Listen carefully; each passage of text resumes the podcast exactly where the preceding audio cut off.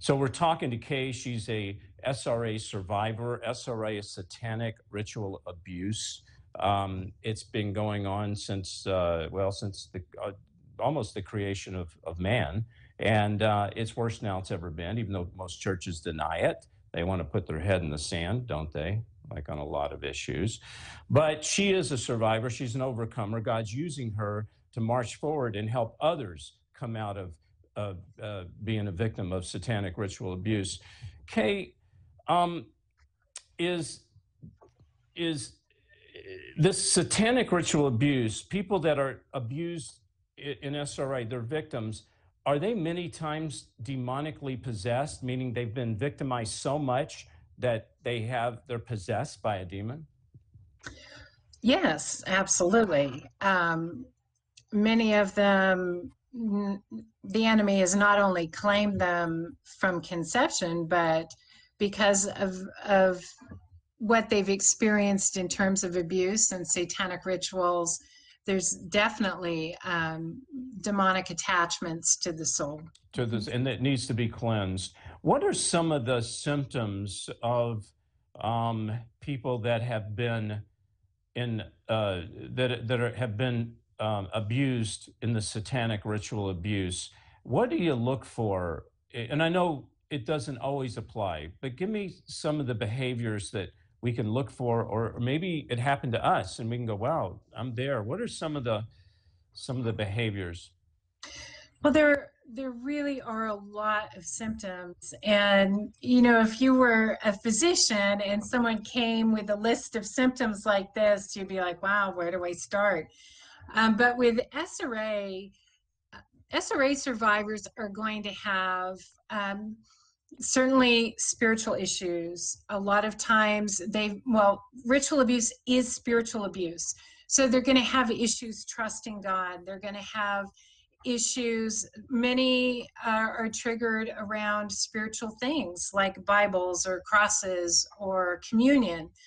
Um, so those are some common spiritual um, kind of triggers for SRA survivors. All SRA survivors are sexually abused, so you're going to find the full litany of indicators for sexual abuse will apply. So that will be everything from either aversion to sexuality or extreme promiscuity, and then perversions with sexuality. A lot of times, uh, SRA survivors struggle with homosexuality because homosexuality is part of the satanic rituals. So there can be a um, plethora of sexual indicators. Um, SRA survivors are DID, so they're going to have multiple personalities. So one minute they're one person, and the next minute they're another person. They often struggle mm-hmm. with anger. They often struggle with um, health issues, lots and lots of health issues, and sometimes even things that don't seem explainable, pains in the body that the doctor can't find a, an explanation for. Those are symptoms. I also look for things like um, nighttime kinds of symptoms where people tell me, oh, well, I'm being visited by spirits at night. Okay, what is the royal bloodline so people understand that? So, in occultism, they believe that spiritual power can be inherited, sort of like blue eyes and blonde hair can be inherited. They believe that spiritual power can flow through the bloodlines. Well, mm-hmm. royal bloodlines, um, for many centuries, um, these royal bloodlines have been.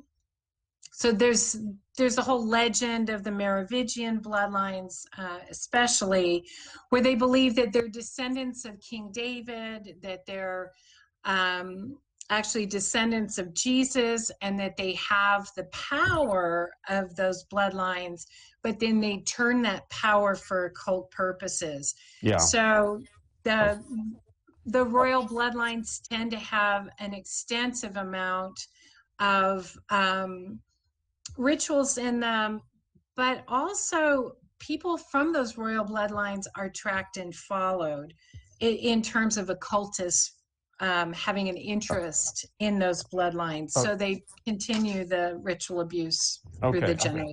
I, I want to touch on something, and I'm, we're going to jump to another subject. I want to back up a little bit. You mentioned DID. For you guys that don't, uh, uh, they're just catching on here or tuning in. Um, we're talking about satanic ritual abuse, and there's two avenues. One is to abuse a child. Usually, it's a child. It could be any any age. Uh, you lift it up to a god. Uh, they sacrifice to their god. Number two is uh, th- these children are used to program called program multiples, where they inflict pain, where they uh, separate their personalities into multiple personalities. Uh, the um, mental health world uh, calls it a DID, dissociative identity disorder, which means it's, but it's all the same. We're talking spiritually here right now, okay? So, Kay, were you a program multiple? Were you split? Did you have multiple personalities? Thousands of them, yes. Okay. How did those person do you how did they how did you get delivered? How did they heal? How did they come together?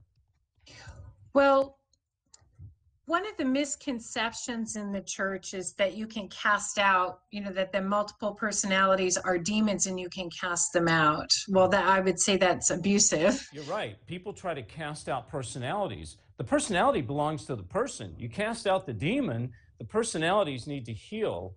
Um, Kay, what you used to astral out as a child. Now, astral projection for you guys that are just tuning in is is people can it's practiced uh, even in the well with new agers, but it's even practiced in the church where they uh, cast their spirit out.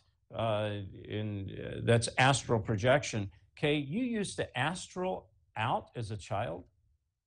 Yes, um, programmed multiples are trained to astral out from infancy. They will create so much trauma that the baby can't, babies can't run or fight, or so they'll just lift, they'll just lift right out of the body. And so that's one of the ways that they train, um, train a person is to lift out of their body. So some of the programming was daytime parts and nighttime parts.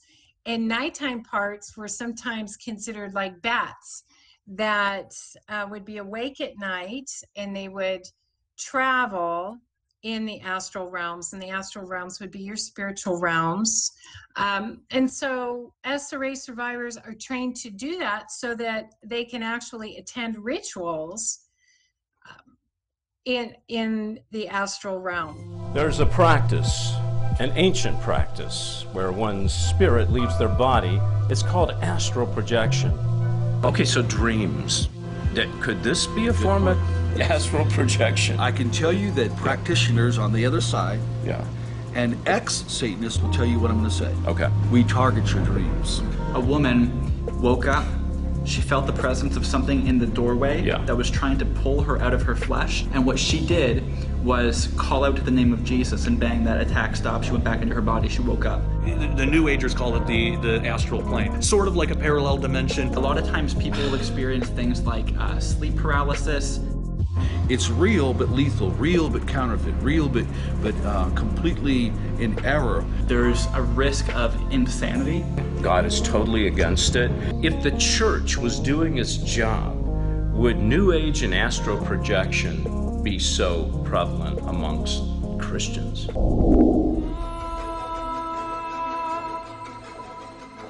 The time has come for God's people to take a stand. Legalize Jesus.